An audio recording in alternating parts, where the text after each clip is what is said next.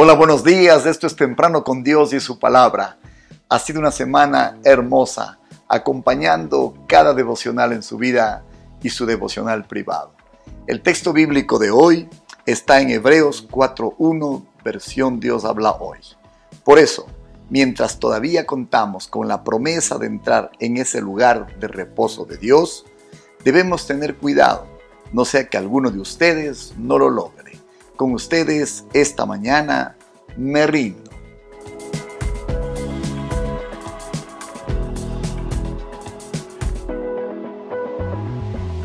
Hay un lugar que muy pocos cristianos conocen y es el famoso Valle de Jaboc. Sí, no el Valle de Jacob, es el Valle de Jaboc. El Valle de Jaboc es el lugar donde Jacob peleó con Dios. Hoy aprenderemos qué logró aquel día el príncipe de Israel, el príncipe de Dios, el pueblo de Dios, en definitiva, el cristiano, el Hijo de Dios. Jaboc es el lugar de rendición, es el lugar donde Jacob luchó con Dios y por fin se rindió a él. Génesis 32, 22, 24 dice así, Aquella misma noche Jacob se levantó, tomó a sus dos esposas, sus dos esclavas, sus once hijos, y los hizo cruzar el vado del río Jaboc, junto con todo lo que tenía. Cuando Jacob se quedó solo, un hombre luchó con él hasta que amaneció. Ese hombre fue Dios. Por tanto, el valle de Jaboc significa el lugar de nuestras luchas privadas. No hay amigos, no hay sacerdote, no hay auxilio, solo usted y Dios, enfrentando usted sus propios demonios. En Jaboc, Jacob derribó su último ídolo y desde entonces él obtuvo su mayor victoria. Así él recibió un nuevo carácter y un nuevo nombre. ¿Sabe cuál fue el nombre por el que Dios cambió a Jacob? Así es, Israel. Israel que significa por quien Dios lucha. Jaboc significa un lugar de paso, significa un lugar de lucha, de vaciarse, de derramarse. Es un lugar donde el pueblo de Dios derriba el poder del pecado definitivamente en su vida. Un lugar de rendición absoluta. Por tanto, quiero establecer un principio que será bueno que usted nunca lo olvide. Hay tres hitos tres momentos determinantes en la vida de toda persona que viene a Cristo y se salva. Hay tres sitios que hoy queremos dejar grabados para siempre. El primero, el cruce del Mar Rojo. ¿Qué significa para usted y para mí el cruce del Mar Rojo? Aquel que Moisés con el pueblo de Israel cruzaron con grandes y portentosas señales, venciendo a Faraón y todos sus enemigos. Cruzar el Mar Rojo representa un nuevo comienzo. Significa salir de este mundo, significa ser salvo. Usted se acuerda aquel día donde usted por última vez, dejando el mundo, tomó la decisión de que caminaría con Dios. Ese es el primer hito, el cruce del Mar Rojo. El segundo, el cruce del río Jordán. Después de 40 años de vagar por el desierto, Israel cruzaría otro accidente geográfico e hidrográfico, el río Jordán.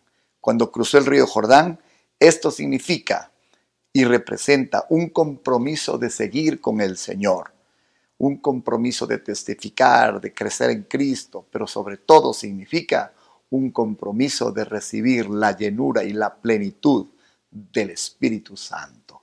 Ese es el cruce del río Jordán. Pero el tercero es el cruce a nuestro lugar de reposo. El primero, el cruce del río del Mar Rojo. El segundo, del río Jordán. Y el tercero, el cruce a nuestro reposo. Hay un verdadero lugar de reposo con Dios. No puede haber una victoria, una victoria gloriosa a menos que eh, usted mismo y sobre el pecado que le asedia, usted tenga un encuentro personal con Dios en que Dios derrota para siempre ese sitio en el cual usted siempre pierde, ese sitio donde el pecado gana ventaja.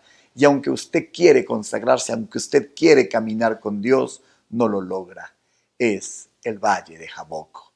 Es el lugar donde usted obtiene el reposo del Señor.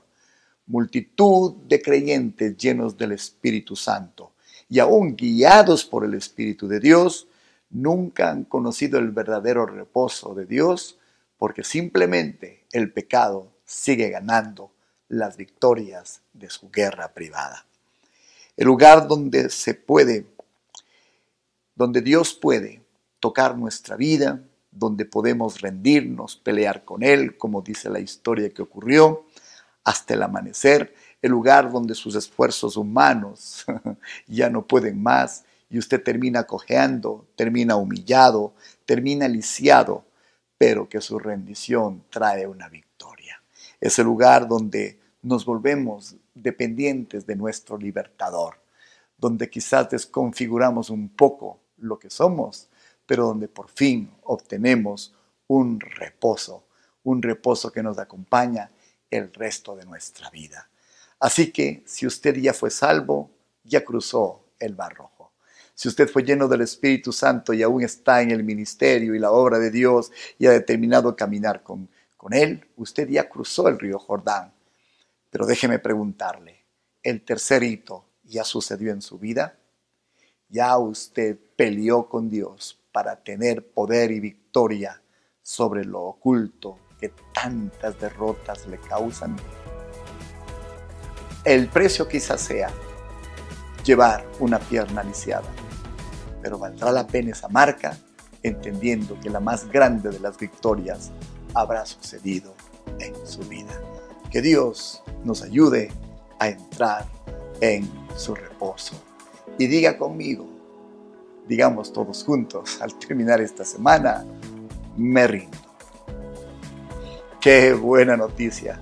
Quizás no lo sabía, pero es posible entrar en el reposo de Dios. Le animo a que lo logre. Como dice Hebreos 4.1, por eso, mientras todavía contamos con la promesa de entrar en el reposo de Dios, debemos tener cuidado, no sea que alguno de ustedes no lo logre. Señor, gracias por habernos salvado. Señor, gracias por habernos llevado hasta ese punto de comprometernos contigo y estar llenos de tu espíritu para hacer tu obra, lo que nos has llamado. Pero hoy queremos pedirte, Señor, queremos entrar a ese lugar de reposo a cualquier precio. Gracias, Señor, por la rendición. Gracias, Señor, por poder decirte me rindo porque entonces ese será un lugar de auténtica victoria. Amén y amén. Ha sido una semana muy, pero muy generosa de parte del Señor. Revise los devocionales que hemos tenido. Han sido tan variados y tan llenos de sabiduría y de secretos espirituales que le ayudarán a vivir una vida victoriosa. Que el Señor complete la obra que ha comenzado en su vida en Comunidad de Fe y Barra en YouTube usted encontrará todas estas enseñanzas. Síganos, ingrese allí, suscríbase, sea parte de este mundo que Dios nos regala. También estamos en Spotify en la misma dirección, Comunidad de Fe y Barra. Gracias por sus donaciones y por sus aportes que hacen que este ministerio siga adelante con la bendición del Señor y con su ayuda. Hasta vernos el próximo día lunes. No deje de ir a la iglesia este domingo. Que el Señor le haya bendecido y el lunes estaremos atentos a lo que Dios tiene en Temprano con Dios y su palabra.